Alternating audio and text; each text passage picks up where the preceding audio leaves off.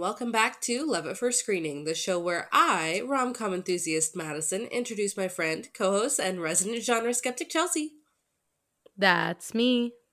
to all the feel good, Cliche. romantic, Questionable. hilarious Occasionally humorous. films she's never wanted to watch. Well, Chelsea, it's been so long since I've seen you last. Yeah, at least, gosh, four days?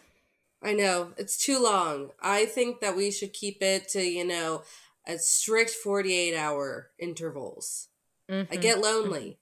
Although I have been able to chase away my lonesomeness with uh, not one, but uh, two guys the past couple days.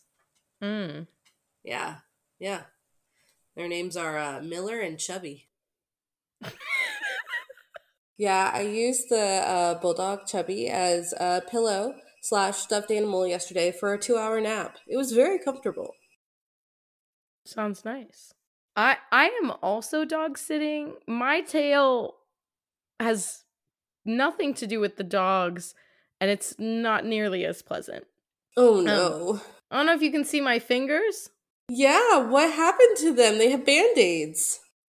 Um, I burned myself on a on a kitchen pot Oh no. and uh yeah, so they they're very ouchy. And I don't have my mother here to kiss it and make it better. this is the saddest thing I've heard all day. It's honestly one of the worst parts about adulthood is having to take care of yourself when you're sick and injured.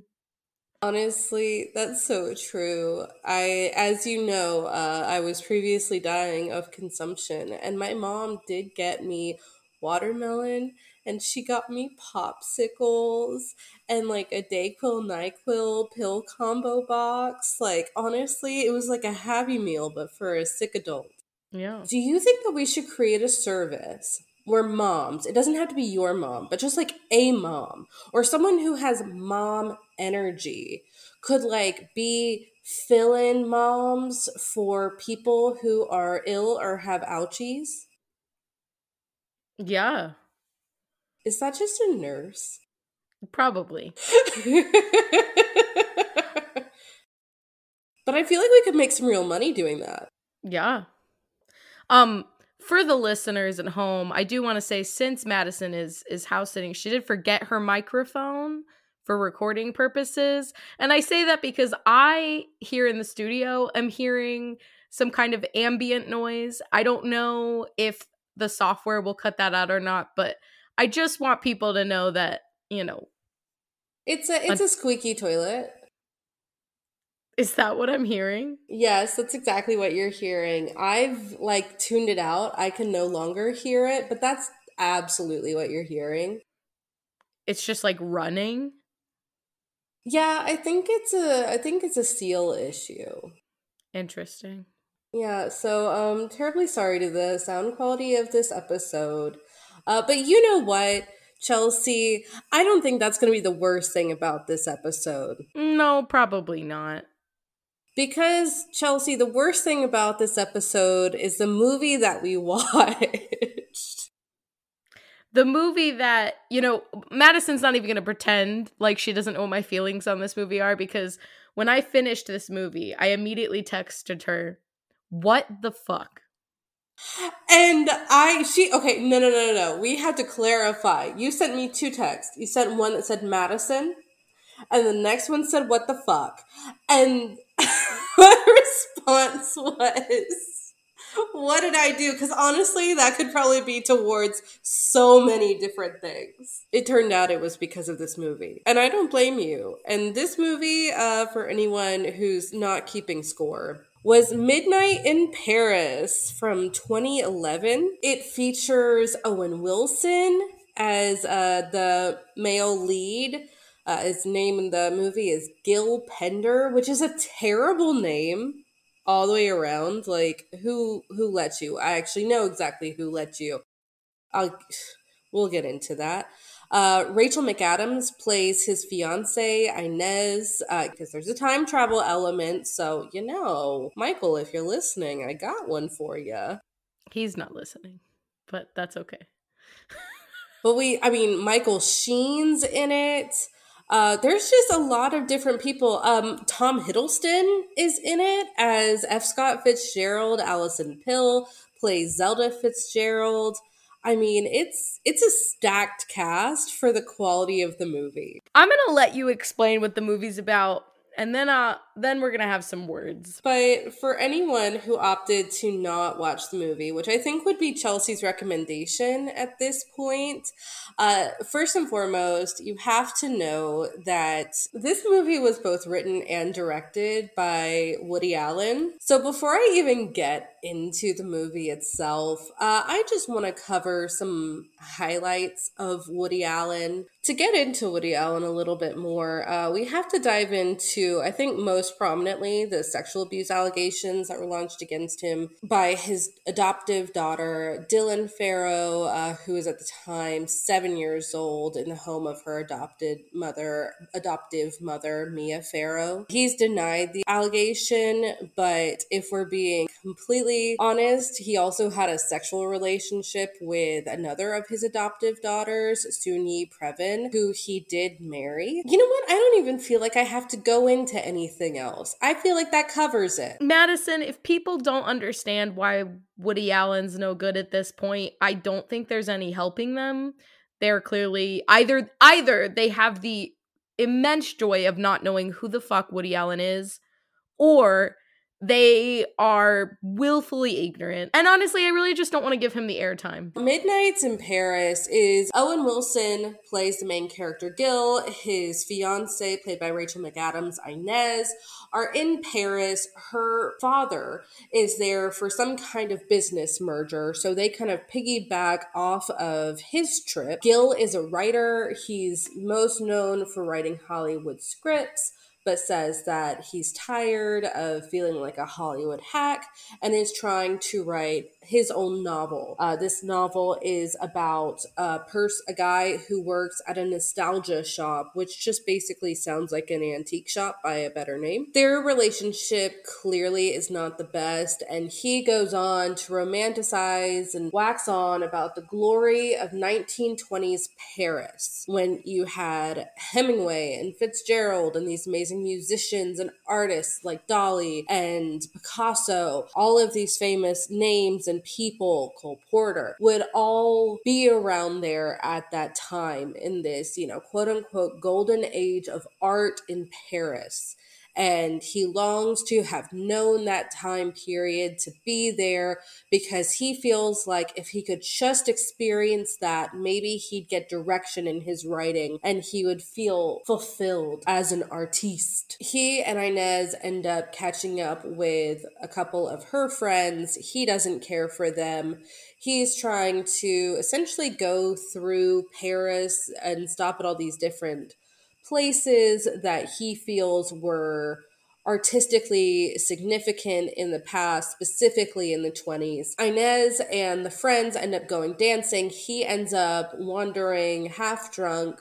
along the streets of Paris where a car stops and picks him up, and he lands in 1920s Paris he meets the Fitzgeralds first, and then he meets Hemingway, and he also meets this woman um, named Adriana who he finds physically striking and then she says that she likes his writing. So of course he's taken because he's found a woman who expresses you know interest and feels impressed by him. Uh, he meets gertrude stein who said who helps him with the edits of his book goes and he does this repeatedly going out each night at midnight in paris to go back in time. Well he finally convinces adriana to essentially spend an evening with him. They end up going back to 1890s Paris, where she's sort of glorified this version of past Paris in, you know, and tries to forsake 1920s Paris for it, uh, telling him that it's the greatest time to have lived and going on and on. Uh, and she, as he describes her, is a bit of an art groupie because she jumps from Picasso to Hemingway. She also was with a couple other notorious artists. And he essentially has this very obvious revelation with her that the past is it how easy it is to glorify the past instead of of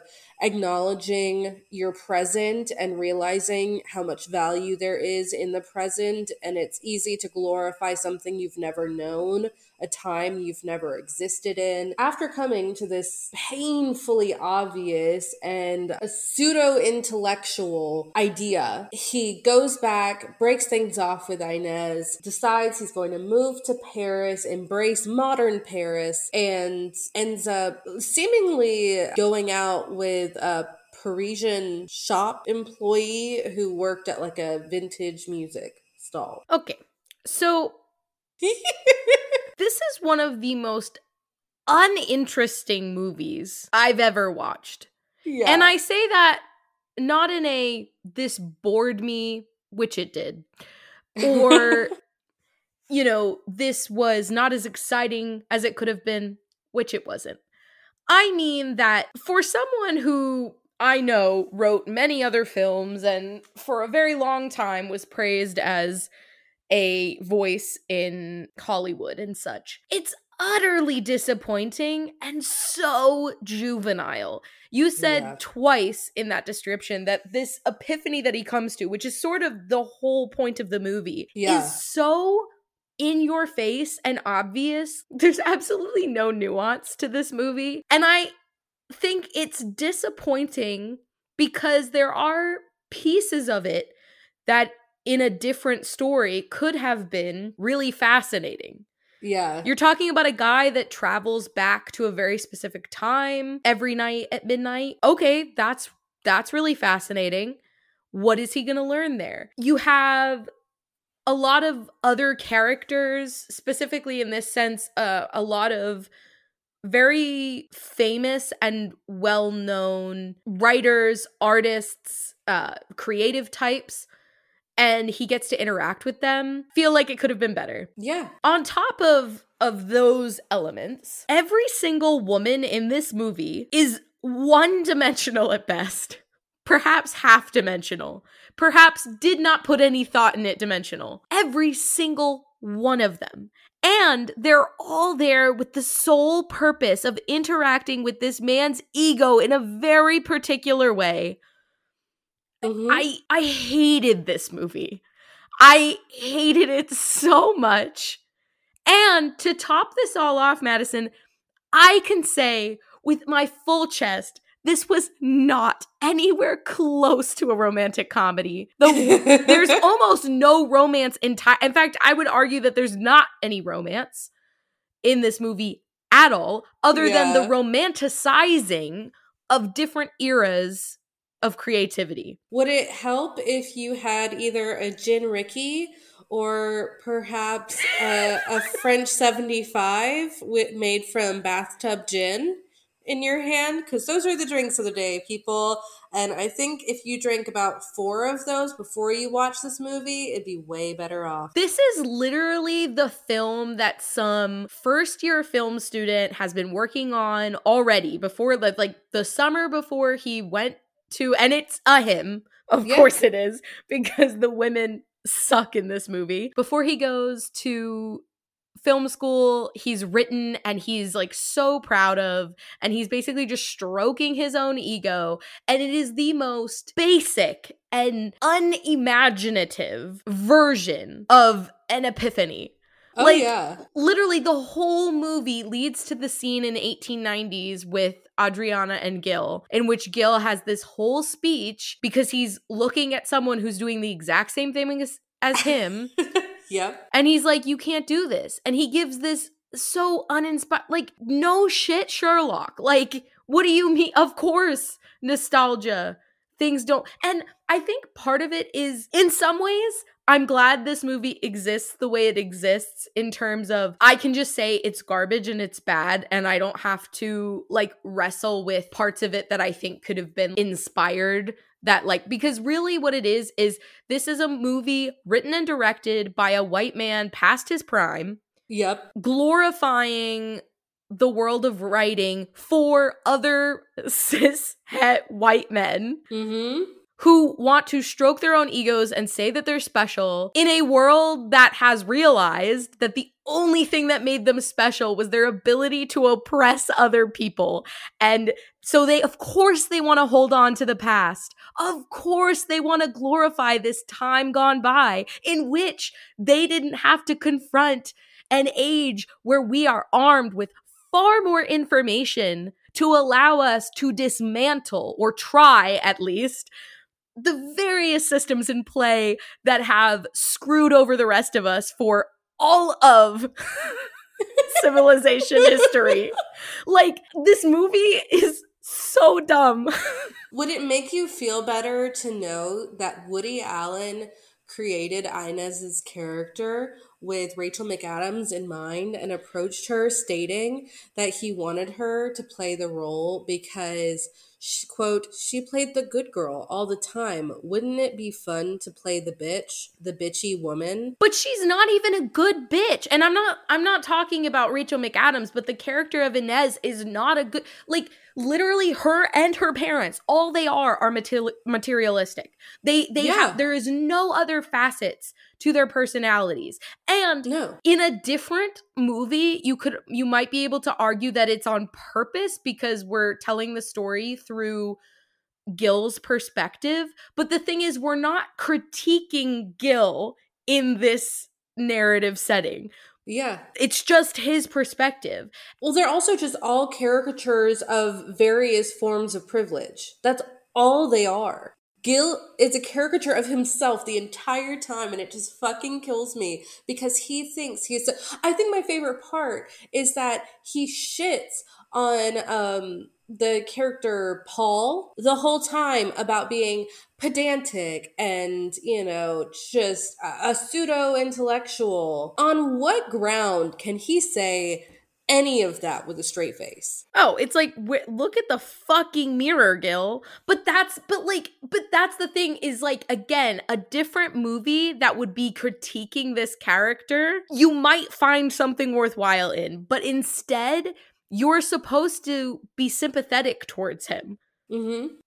And I'm like, I don't understand how anyone could watch this movie and not be infuriated by everything that is happening. Or rather, not happening. Because honestly, yeah. I think the only way that you can genuinely enjoy this movie, if everything I've already stated would be things that annoy you, is if you are just really horny for Paris and I don't have a better way of phrasing that because my first complaint came before the title card, which was oh when oh there God. was a three plus minute montage of various Parisian scenes. And yeah. it just went on and on and on and on. And I'm like, is this the movie? Am I just gonna see snapshots of Paris the whole yeah. time? Like, that is t- precious time, especially right. Like this is a 94 minute movie. This is not a long movie. No. That is wasted time. Yeah. There can be there are so many other points in the movie that you could insert an establishing shot to say, "Oh, we're at this place in Paris or we're going near this spot of Paris or whatever, like to help you understand your surroundings. But a three minute montage before anything has happened in this movie is far too long. And it, it just got worse from there. Honestly, after that was over, I found myself in the middle of the movie going, can we just go back to the stupid Parisian montage? because nothing else that I'm seeing is worthwhile. Well, it's because he doesn't actually learn anything. You have the illusion that he learns not to romanticize a different time period, but he's essentially just transferring that to France and to Paris itself. You know, this is, he doesn't even speak French, and yet he's obsessed with Paris. There are probably like three types of people in the world who are like this 14 year old girls whose rooms are only decorated in Paris memorabilia and motifs. Two, viewers of Emily in Paris who somehow see themselves in the character Emily. And three, Owen Wilson in this movie because I I have great respect for the French. They know how to have a revolution. But Justin, do you know what's happening in France right now? What Madison? There are massive protests or um, greves as they're called. Like massive strikes. The sanitation workers have gone on this widespread strike. There's trash piling up in the streets. Um, there's all kinds of civil unrest going on right now in in France in general, but in Paris because the president, who was not well liked, decided that he needed to push age of retirement later. I think from 62 to 64 is the difference that they're going for now. There's massive civil upheaval right now in France.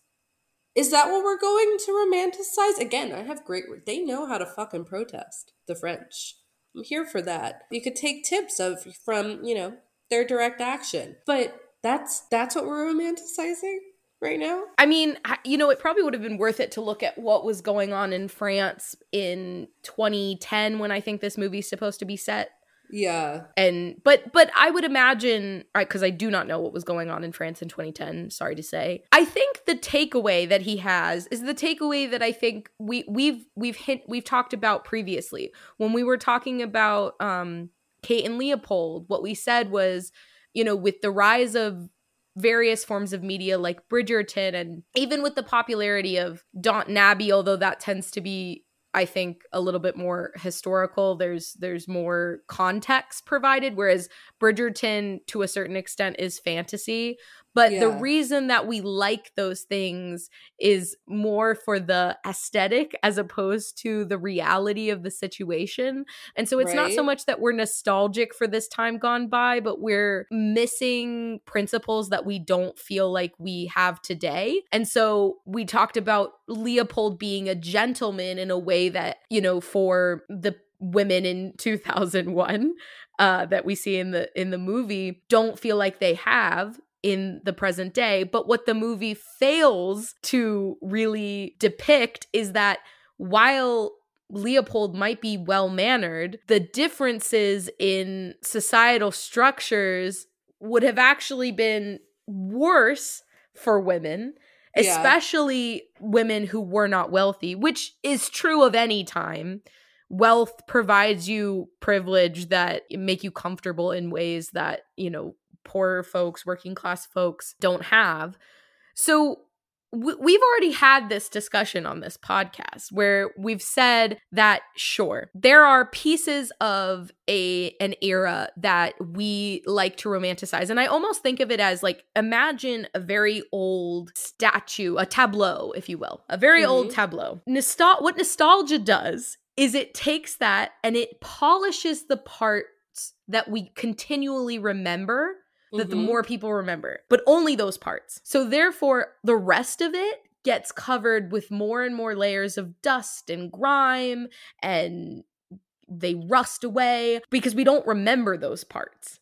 Yeah. And so when you start looking at this picture, you're not seeing the whole thing unless yeah. you get a lot closer to it. And this movie says that in like also the the least poetic way. For someone who's oh, supposed yeah. to be a writer, I just said something a lot more artistic than any, than anything this man says in this movie.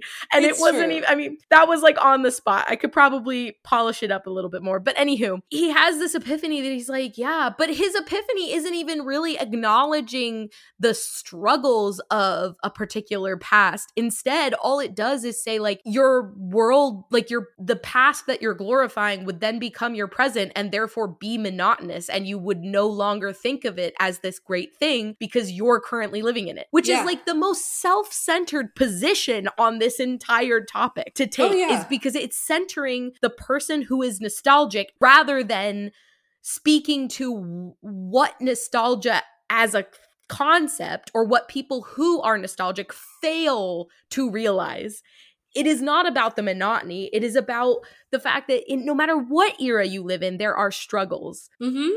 Oh there, yeah. there are, you know, as we've said multiple times, depending on who you are as a person, you know, your place in society would be probably very different than it is currently. And I'm not trying to say that th- there are still many folks that have it very rough out there.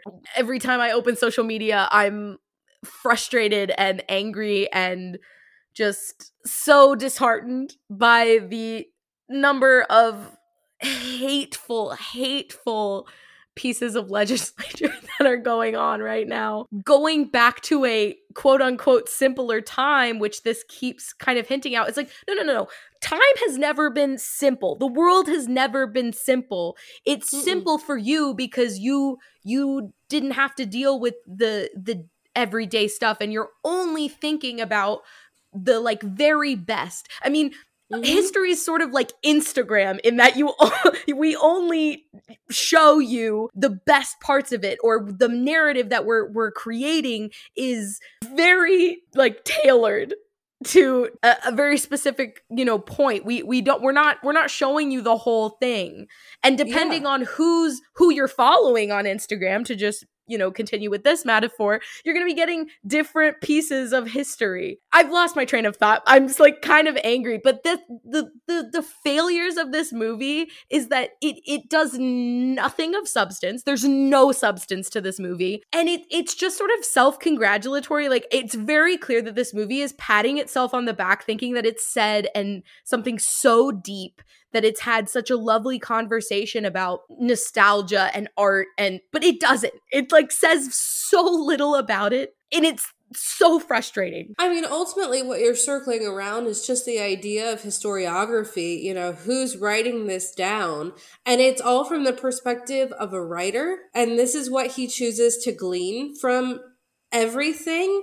Oh, by the way, I did look it up. In 2010 in France, they were actually having massive protests out organized by trade unions largely because they were trying to shift the retirement age. Oh to my 62. God. I'm not even shitting you right now. It's the same thing. It's the same thing as today. So literally nothing has changed. Correct, exactly. I mean, I I completely agree. It just absolutely kills me that this whole movie was just I'm trying to think how I want to put this uh and I'm just going to come out and say it. This movie was just a masturbatory traipsing through this person's personal heroes that could have all collectively been in the same place and time within 1920s Paris. And I'm sorry, but if what if your heroes are F. Scott Fitzgerald and Ernest fucking Hemingway, you know what? That says f- way enough. Way enough. Well, and, and, that's right. Like, I can be mad about all this other stuff, but then when you get into the details of this movie, it's like it just explains why you're so frustrated with it. Mm-hmm. I think we said this in I I think it was the Blade episode, the rom com respawn, in which we were talking about people's snobby opinions about classics versus contemporary works. Yeah. And I think I mean, I know that my this is my opinion, and I'm pretty sure I said this in the episode, was that we hold up works that are like in the canon of like classic literature as if they're infallible. But what people fail to realize is that like those works are classics because they were upheld by a very specific group yeah. They do not represent everyone, nor do they represent every experience in life. And I'm not saying that every work of literature has to be expansive. I think works of literature can be very looking at a very small facet of something and still be worthwhile. But what I mean is that all of these stories, they have a lot in common because mm-hmm. they're all about white men. they're all written by white men, not great white men, like this story. Um like and I feel bad for being ranty because I honestly I know I'm not saying anything that critics haven't already said. I haven't looked at, you know, reviews of this film, but I guarantee you that anyone who was telling the truth is saying very similar things. But like Owen Wilson's character is essentially the person that's just like, these are the greats. Mm-hmm. These are who I will study. Yep. Because if I study them, I will also be great. But do you know what an actual great, well rounded person would actually do? They would read widely Mhm. across lots of folks. And instead of glorifying a handful, doesn't matter who those handful are, they would be critical of the people that they like. They would hold them accountable for the mistakes that they made. And that doesn't have to be social in nature. That can be like, this person's dialogue is shit. You know what I mean? But like they Yeah. wrote, you know, but their like prose are so rich and lovely. I- I Mhm. mean, right? Or it could be that you know their characters are underdeveloped, but the pl- their plots are super strong, right? There are so many. Like nobody is a perfect writer. There are people that yes, they do a lot of things well, but they don't do everything well. And instead, he has just romanticized these people as if they can do no wrong. But if you know anything about these people, you know that that's not true. So, and I know that this movie came out in 2011 and was probably written a few years before that. But I just, it is so hard for me to believe that this was in a theater and people like enjoyed it. It's just so hard. It's so hard for me to believe that. It has like a 7.7 out of 10 rating on IMDb. And I also, so they were clearly trying to very much capture each of these writers' spirits. And I think it's very interesting how they chose to portray like Zelda and uh, Scott Fitzgerald because more and more has surfaced that it there's a strong likelihood that Zelda Fitzgerald actually wrote much of what F. Scott Fitzgerald published as his own. We also know that he locked her away in an institution, likely because she was the better of the two. He would steal her journals and her writings. And here you have Tom Hiddleston almost playing like a lovesick puppy sort of type to uh, Zelda's unhinged, wild, manic, frantic energy the whole time. You know, having her shown as unruly, constantly drunk. And then you have Ernest Hemingway talking exactly like Ernest Hemingway wrote. And Chelsea, have you ever tried to read Ernest Hemingway out loud? Uh, I don't know if I've tried to read it out loud. I have read one book before, so, and I hated it for the record. Yeah, so you know that his style is frivolous. It's usually simple sentences, just one after. It's really jarring syntax if you try to read it. And so to hear it spoken like that, to hear someone speak like that, I felt was also jarring. And it was so self aggrandizing. I'm just gonna, I, I pulled up some of the quotes from IMDb because I just have to read some of this for the people who didn't watch it as he said it. I believe that love is true and real, creates a respite from death. All cowardice comes from not loving or not loving well, which is the same thing. And when the man who is brave and true looks death squarely in the face, like some rhino hunters I know, or Belmonte, who's truly brave, it is because they love with sufficient passion to push death out of their minds until the return that it does to all men. And then you must make really good love again. Think about it. And that's him basically saying that the fear of death can be stripped, um, I guess, through orgasm. That's because he was basically talking about like being in an intimate moment with a woman is when he feels the least fear of death because I don't know. That is asinine and honestly kind of frightening if you think about other context in which you might wonder why would someone do that to another person Right? you know what and i then mean you think about Hemingway and his wives, plural, I do believe. Maybe he just had one and then had a series of other relationships. But he did die alone with a lot of polydactyl cats in Florida. So imagine how you want to model your life is all i'm saying I also feel like it's so strange that a lot of the artists, and so not specifically writers, but any artists that we idolize are so very tortured, mm-hmm suffered so much. And sure, I think it's perfectly healthy to appreciate someone's work because, in more ways than one, you can separate the art from the artist. Yeah. It's not it's not just a convenient way to ignore blatant and overt homophobia transphobia anti-semitism. You know what i mean? Kanye. Race like you can appreciate something but also like you don't have to then emulate that person's existence and experience. And also, by the same token, I feel like there's this really unhealthy idea that in order for any work you produce to be good, that you have to have experienced like severe trauma.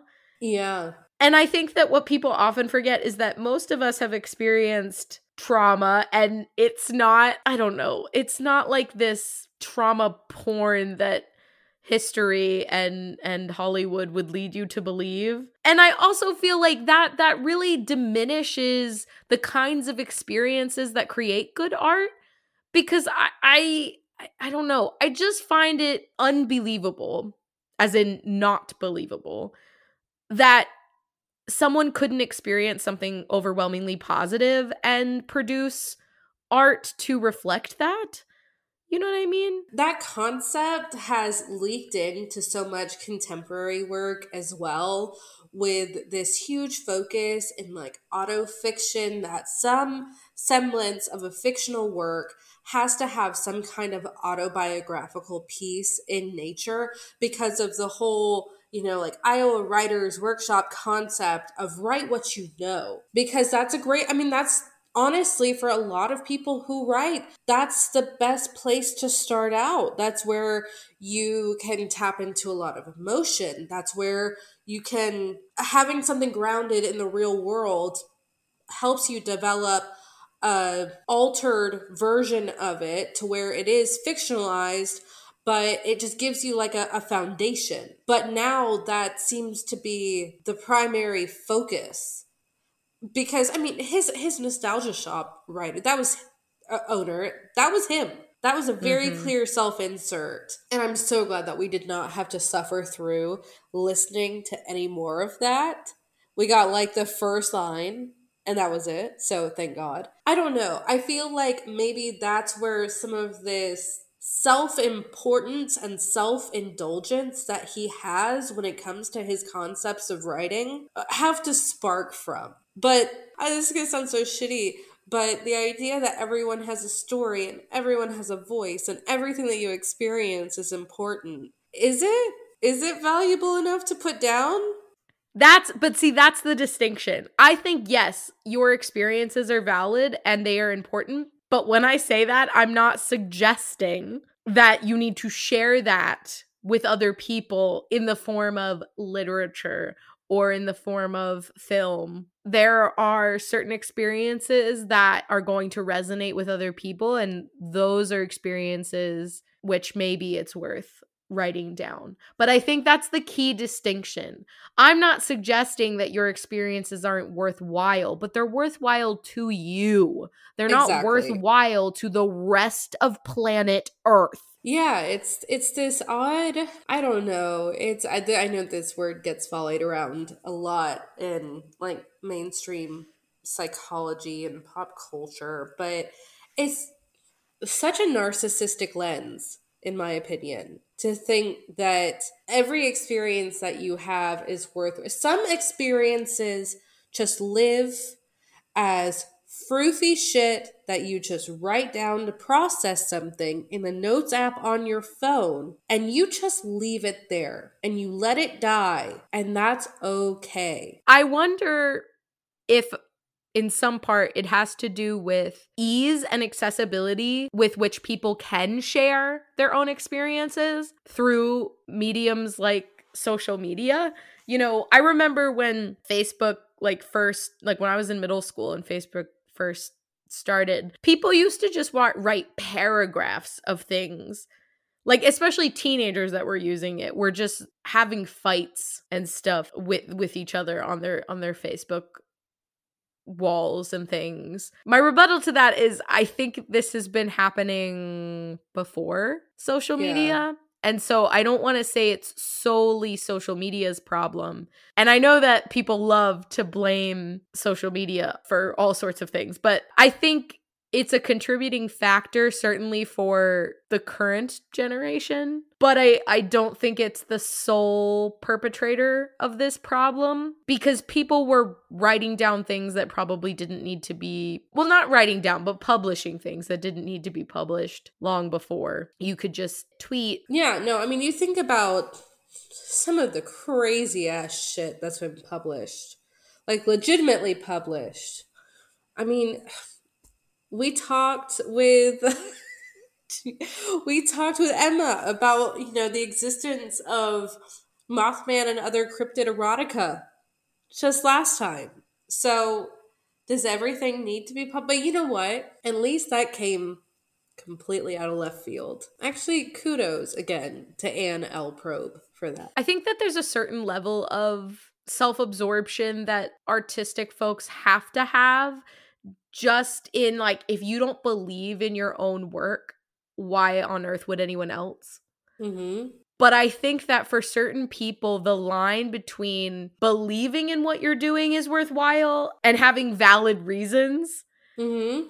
And also, there's a difference between believing that what you're doing is good in a much more abstract sense than just like believing every single word you write down is golden. If you cannot criticize your own work, if you cannot take criticism from other people, you have to make changes. Like, not everything you say or do is going to be a winner. And people that are wildly successful are not just shitting out bestsellers, you know, like Yeah. Some people have whole teams of ghostwriters chained to Mhm. desks up in the mountains in a remote area.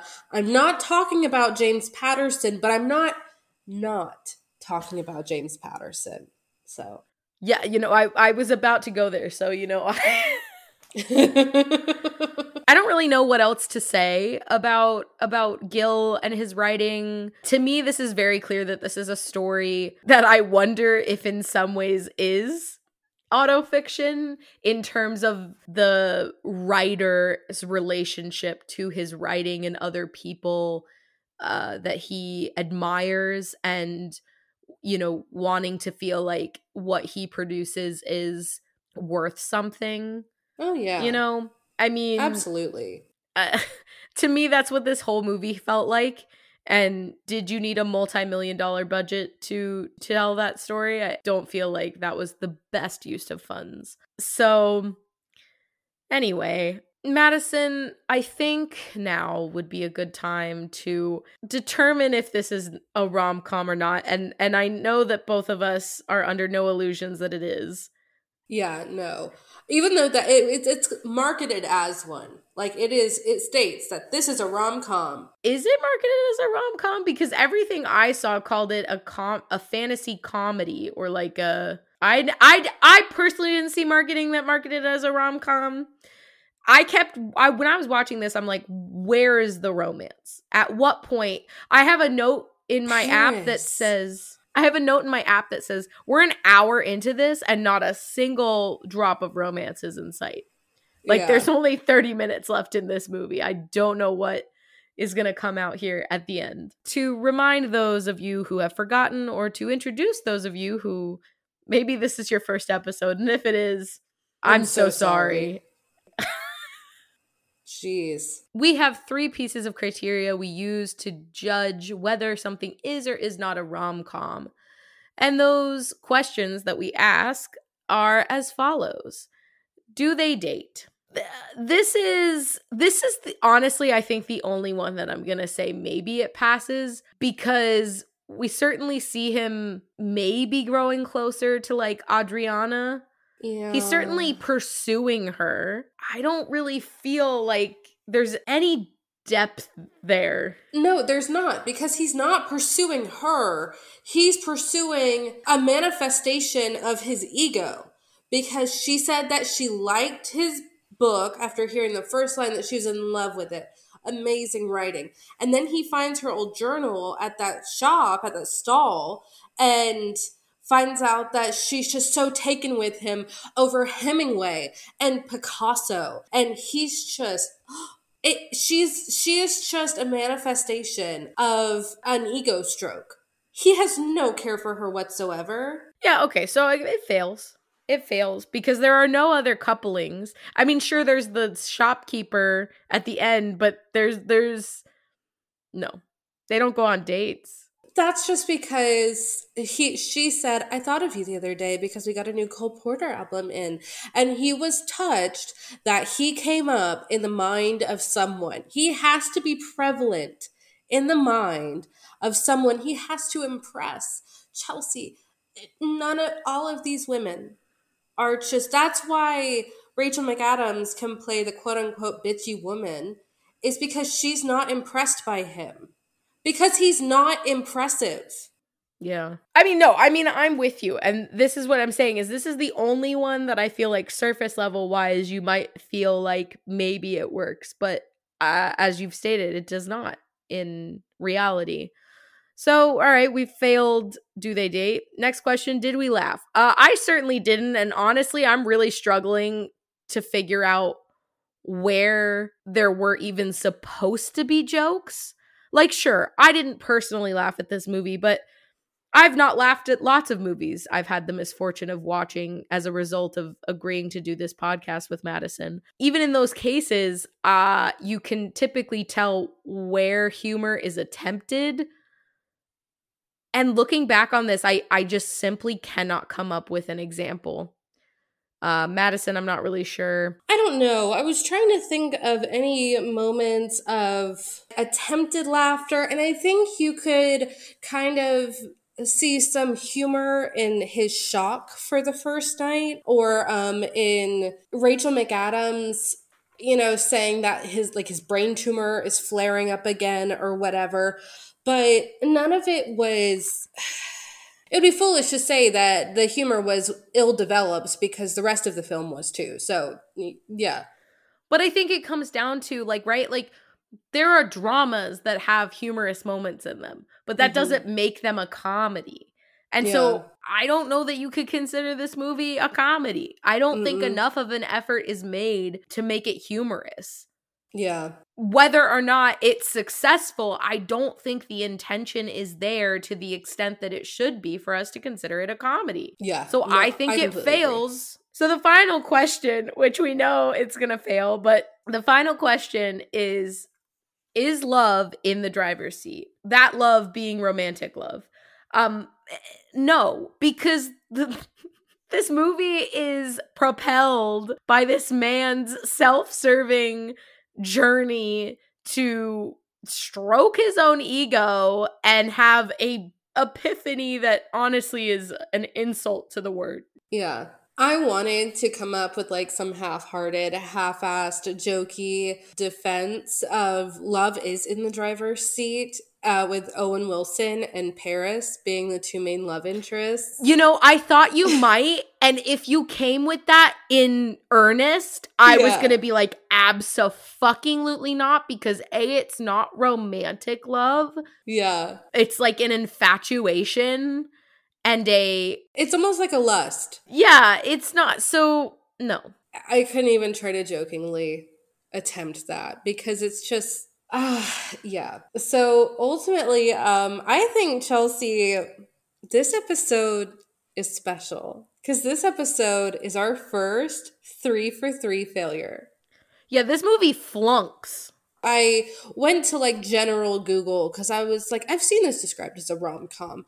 Um, and if you just Google it straight out, it's actually pitched more as like romance slash fantasy. And I never understand, I don't, I still don't even understand the romance element of it. It's because they're in the city of love, apparently. Yeah. So therefore, it must be. You can't have anything set in Paris that's not romantic. It's actually illegal. This movie is a crime. I mean, it is a crime, but It uh, is a crime. Written and directed by a man who is a crime. Okay, I have a genuine question for you. Why the hell did you pick this movie? You know, I think a friend said something about it and was like, "Oh, you guys should do this." And I was like, "Yeah, yeah, I've seen it like oh, fuck. When did I first I probably saw this movie for the first and only time 7 or 8 years ago." I would say, and was like, yeah, okay, we could do this. I remember, you know, time travel. He falls in love with somebody, right? Yeah. So I wanna, I wanna uh, put out a formal apology here to Chelsea. Chelsea, I formally apologize to you for inflicting this upon you, inflicting this upon our viewers, reminding people at large that this movie even exists and I know there's no way I can genuinely make amends, but I humbly seek your forgiveness whenever you find it in your heart to extend it. Might be a while. I understand. And also, I knew because I remembered whatever year this movie came out, or I guess the following year for award season. I remember it being talked about. Just in case anybody wants to know, apparently it won Best Original Screenplay at the Oscars. It has Shut an Academy. Award. It has an Academy Award. It also got uh that same is a, in a couple other categories. Yeah. British Fantasy Award. Well, that honestly Alliance I'm sorry. The Alliance of Women Film Journalists Shut the gave fuck this up. best no. original screenplay. What women? Yeah, what fucking women? Oh my god. Were they held at gunpoint by the creators of this film? I Like had to have been. Broadcast Film Critics Association Awards it also won. So the screenplay won four awards. No, no, it won more. I'm so sorry. Oh, I didn't scroll down far enough. It won it at the Golden Globes as well for best screenplay. It won a Grammy for the soundtrack, so I'll forgive that one. Those people worked hard. Online Film Critics Society for the screenplay. Uh, the screenplay also won the Washington D.C. Area Film Critics Association, as well as Writers Guild of America. Yeah, Oh my god. I'm walking away. it won best foreign film at a film festival or award that is obviously not American. That is utterly shocking. I knew it won something or at least it was nominated. And for the record, this was nominated for best picture that same year at the Academy Awards and best director and best art direction. I what else was nominated that year is my question. Apparently nothing. I'm I brought you a cat to make you feel better. to earn What's your forgiveness name? faster. Her name is Macy, and she's perfect. even though she peed on the floor. We don't talk about that. We're not airing her dirty laundry. well, it's her hobby.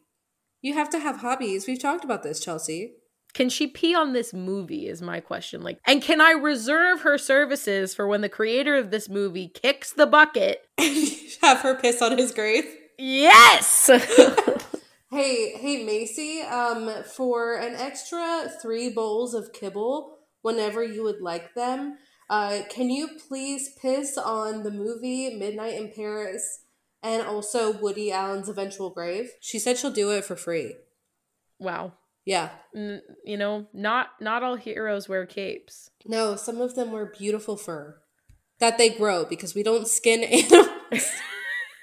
Madison, you want to walk the listeners through our watchability score and then also score how watchable this movie is? Sure. Okay. So, for anyone who doesn't know, our watchability score is similar to that of a walkability score that uh, real estate websites and uh, realtors may use for a piece of property to relay how walkable it is to different amenities like restaurants and libraries and schools, et cetera, et cetera. Essentially, how close in proximity it is to things that you would like to go to. Ours is on a scale of one to five. One, you are stranded in the desert. Two, you are at a backyards barbecue. Three, you are at a strip mall in suburbia. Four, you're four blocks from a transit stop. And five, the best coffee in town is right downstairs. And Chelsea, this film does not fit on our scale. Because the scale doesn't go lower than one. No, no, no, no, no. we have to give it a one. But there's a special place in our penalty box for this movie. Do you think we should have a special penalty box itself? Mm. Just for this film? I don't know. I feel like it should have to be in there with you know because what because isn't that insulting to the the narcissistic nature of this movie? Yes. To have it be in a box with never been kissed and something's got to give. Like what in what a slap in the face to this movie. So honestly, it's So right where it belongs. One, we're stranded in the desert. That's where the penalty box is, by the way. It's it's far out in the desert. Not a drop of water to be seen, no life, just tumbleweeds. Ugh, It's like a million degrees. terrible. I And that's where this penalty box is. You know what? Yes, I completely agree because here's the thing. Here's the thing, Chelsea. In Dante's circles of hell, the innermost circle, which is frozen because their sins can never burn away, there are three trapped within that inner circle Judas, Cassius, and Brutus, all being mindlessly chewed by this vision of Satan, you know, this thing with three mouths. So I think that essentially we have created our own center circle of hell. And this movie, it completes it. And I think that's a beautiful thing. Uh, Oh, so in case it wasn't clear, I also give it a one. yeah. Yeah. Chelsea, do you have any final thoughts on this movie? Uh, my final thoughts are that if anything is an anti-campaign for Paris, it might be this. I really thought that it was Netflix's Emily in Paris, but it's this. Yeah, it's not good. Just don't watch it. Yeah. I I genuinely this is the one time that I genuinely hope that n- no one watched it. I I hope that all of you listening right now are like thank goodness this was the week I decided not to watch the movie. yeah. So Madison, unless you have any final thoughts. No, I would actually prefer to stop thinking about this movie. Yeah. True. I mean, this this is how we leave this season. Yep, what a way to end. What a way to end season two. Yes, this is our last regular episode, and I guess this is as good a time as any to tell or remind you that we will be taking the summer off. Don't fret, we have a few bonus episodes that will appear throughout the summer. Coming up first, we have a interview that we did with a sexpert of sorts in which we talk about rom-coms as they relate to sex. Sex depicted in rom-coms, what kinds of sex you want to see in rom-coms, what kind of sex you don't want to see in rom-coms. Madison talks about porn. Oh my Um, god. it fits very briefly very briefly but uh you know she does so Hey, I didn't talk once about glory holes, and I could have. So why would you talk about glass blowing that's a great question, Chelsea, and I'm so glad that you brought it up. so yeah that was a really great episode uh we had a really really fun conversation so everyone's gonna really enjoy that then of course we have our rom-com respawn episode and this rom-com respawn we are watching jennifer's body from 2009 uh, which has become a little bit of a cult classic. I think it was very misunderstood and had a lot of bad press for various dumb reasons at the time of its release, so it kind of flopped. But uh, I genuinely enjoy the movie. Um, it's one of the few horror like movies that I I don't I don't think it's too scary. So If you're no, it's not too spooky. if you're a, if you're a scaredy cat like me, you can probably watch it and it'll be fine. Won't give you nightmares, but we're gonna turn that into a rom com as that is the task. And then finally, we are watching a movie that has been talked about specifically on the pod and something that has been requested.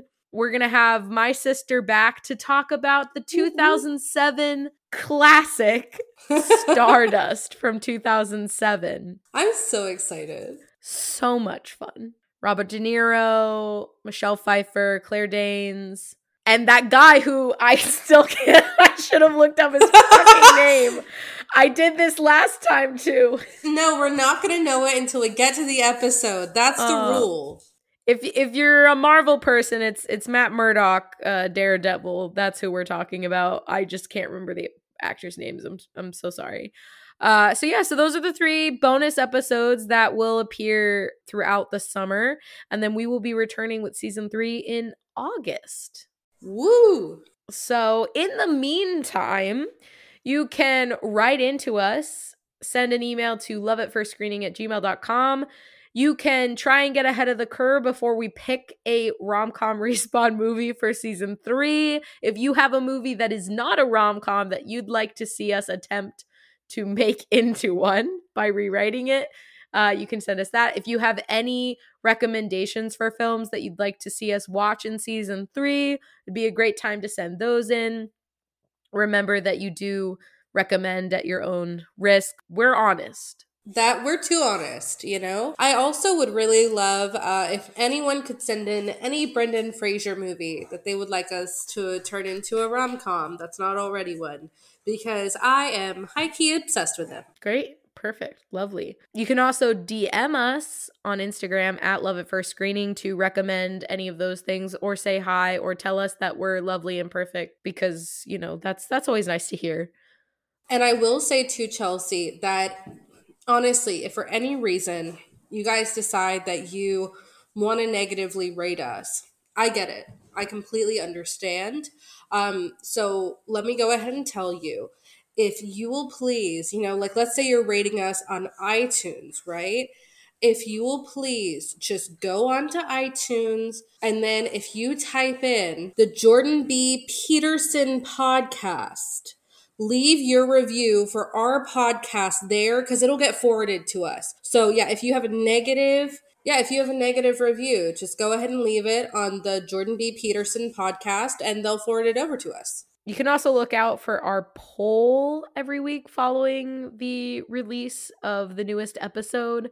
And I won't lie to you, it it happened on Thursday or Friday, maybe at the beginning of this season, but more and more it's been like Monday or Tuesday. And for example, uh, we're recording this on a Monday, and I still haven't come up with a poll for something's got to give. So yeah, well, TBD.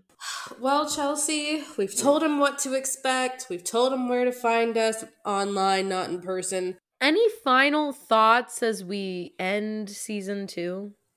Sure. Um, don't forget to call your lawmakers uh, to protest against the continuing rise of legislation that is uh, criminalizing trans healthcare. Just call your legislators and tell them that everybody deserves healthcare.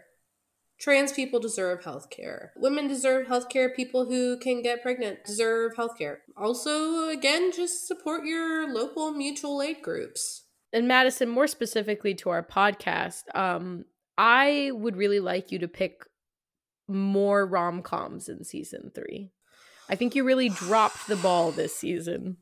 I know. That's I my that's my critique of you as as my co-host. look. Here's This is your performance review live on the air. Look, Chelsea, here's it's sort of like how second albums, you know, like you have like a banger first album, sophomore album, generally kind of flops in a way. This was my sophomore album. This second season, I came in hot the first season. I had some good options.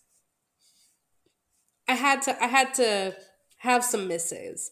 But I will say that uh next season I'm uh, I'm cautiously optimistic. Uh we have some we have some classics. We we have some really good classic options for rom-coms. So I don't know, I think it'll be better. So please don't fire me yet. All right. Well, Oh, and you, you just continue to do great. I, uh, here's your performance review. You're perfect. Don't change a thing. I know all I do is win. You know what I mean? Ah, no matter what. What? What? Oddly enough, I've made that joke before. I don't know what episode it was in, but we've Really? made that joke Oh before. God. Yeah. That's painful. Um. so I'm so sorry that you had to listen to it twice. Um. Honestly, yeah. Anywho. All right, it's been wonderful this season. Not really. Um, we we had two penalty box bad movies in this I season. know, and they were so close together. Mm-hmm. I'm sorry. And so many that weren't even a rom com. I'm sorry. So hopefully, if you've stuck with us this far, you'll continue to stick with us. Uh, as hopefully Madison does a better job in season three. No Uh, guarantee. if she doesn't, uh, we're gonna have to seriously consider recasting. You know. I would support you in finding my replacement. Wonderful. but please don't. I have I have a wife and kids and dogs and a white picket fence. I I have a mortgage, Chelsea. Well, once again, we are Love at First Screening. We're here every Wednesday talking about all the rom coms you love, love to hate, and everything in between. So until next time.